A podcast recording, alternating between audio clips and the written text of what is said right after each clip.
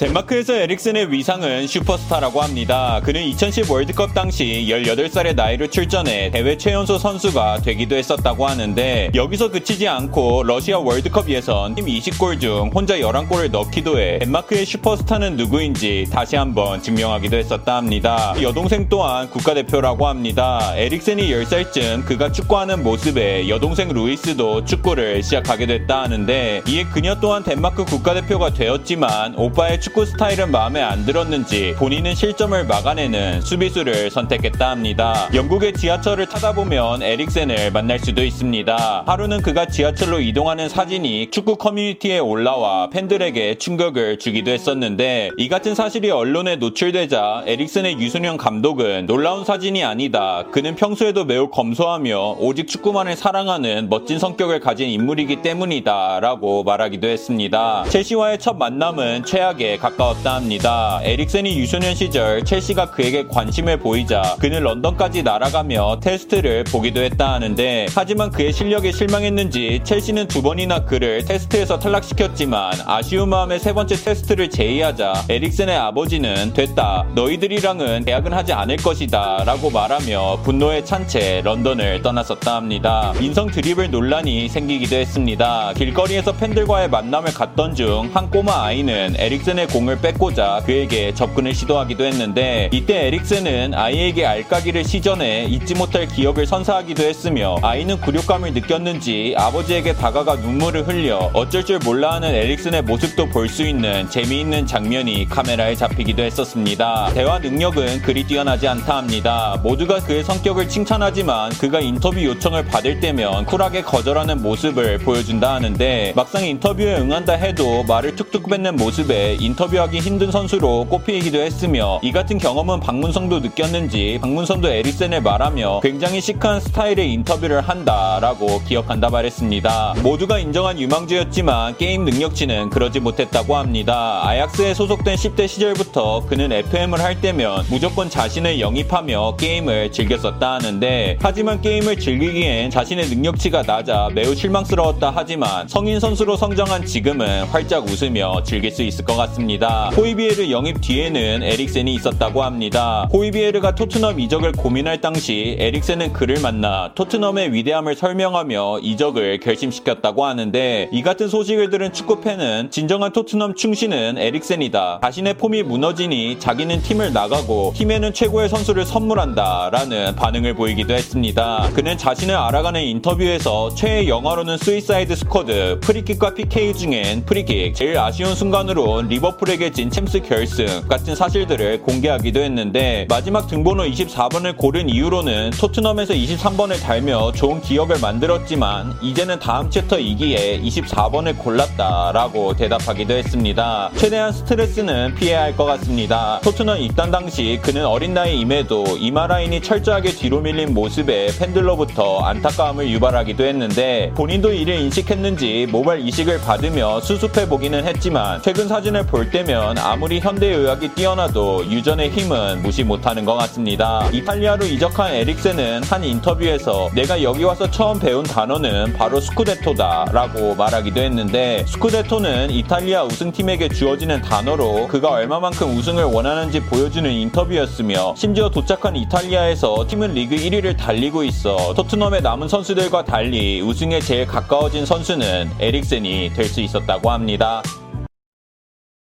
끝!